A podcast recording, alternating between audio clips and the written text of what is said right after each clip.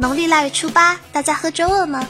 小红向大家问好。今天的科技新闻有：小米澎湃 S2 的详细信息曝光了，该处理器基于台积电十六纳米工艺制成，八核心设计，四个 H3 加四个 A53 的设计架构。H3 主频在二点二 G 赫兹左右，A53 主频则在一点八 G 赫兹左右。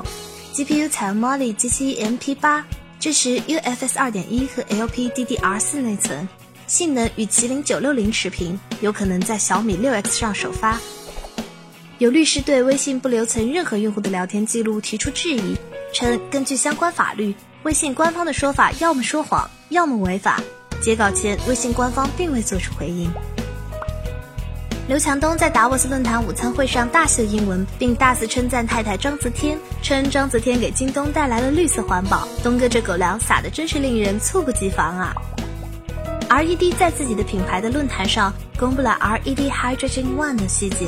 该机搭载骁龙八三五处理器，5.7英寸分辨率为2560乘1440的显示屏，支持高级版的裸眼 3D，具备 AR、VR、MR 功能，并可以拍摄 3D 内容。4500毫安时电池，铝合金机身版1195美元，钛合金机身版1595美元。谷歌周二发推特称，其主办的月球 X 大奖赛即将于三月三十一日结束。由于没有任何一支参赛队伍能够在此期限之前发射无人飞船登陆月球，三千万美元的大奖将无人认领。重赏之下，也未必会有勇夫啊！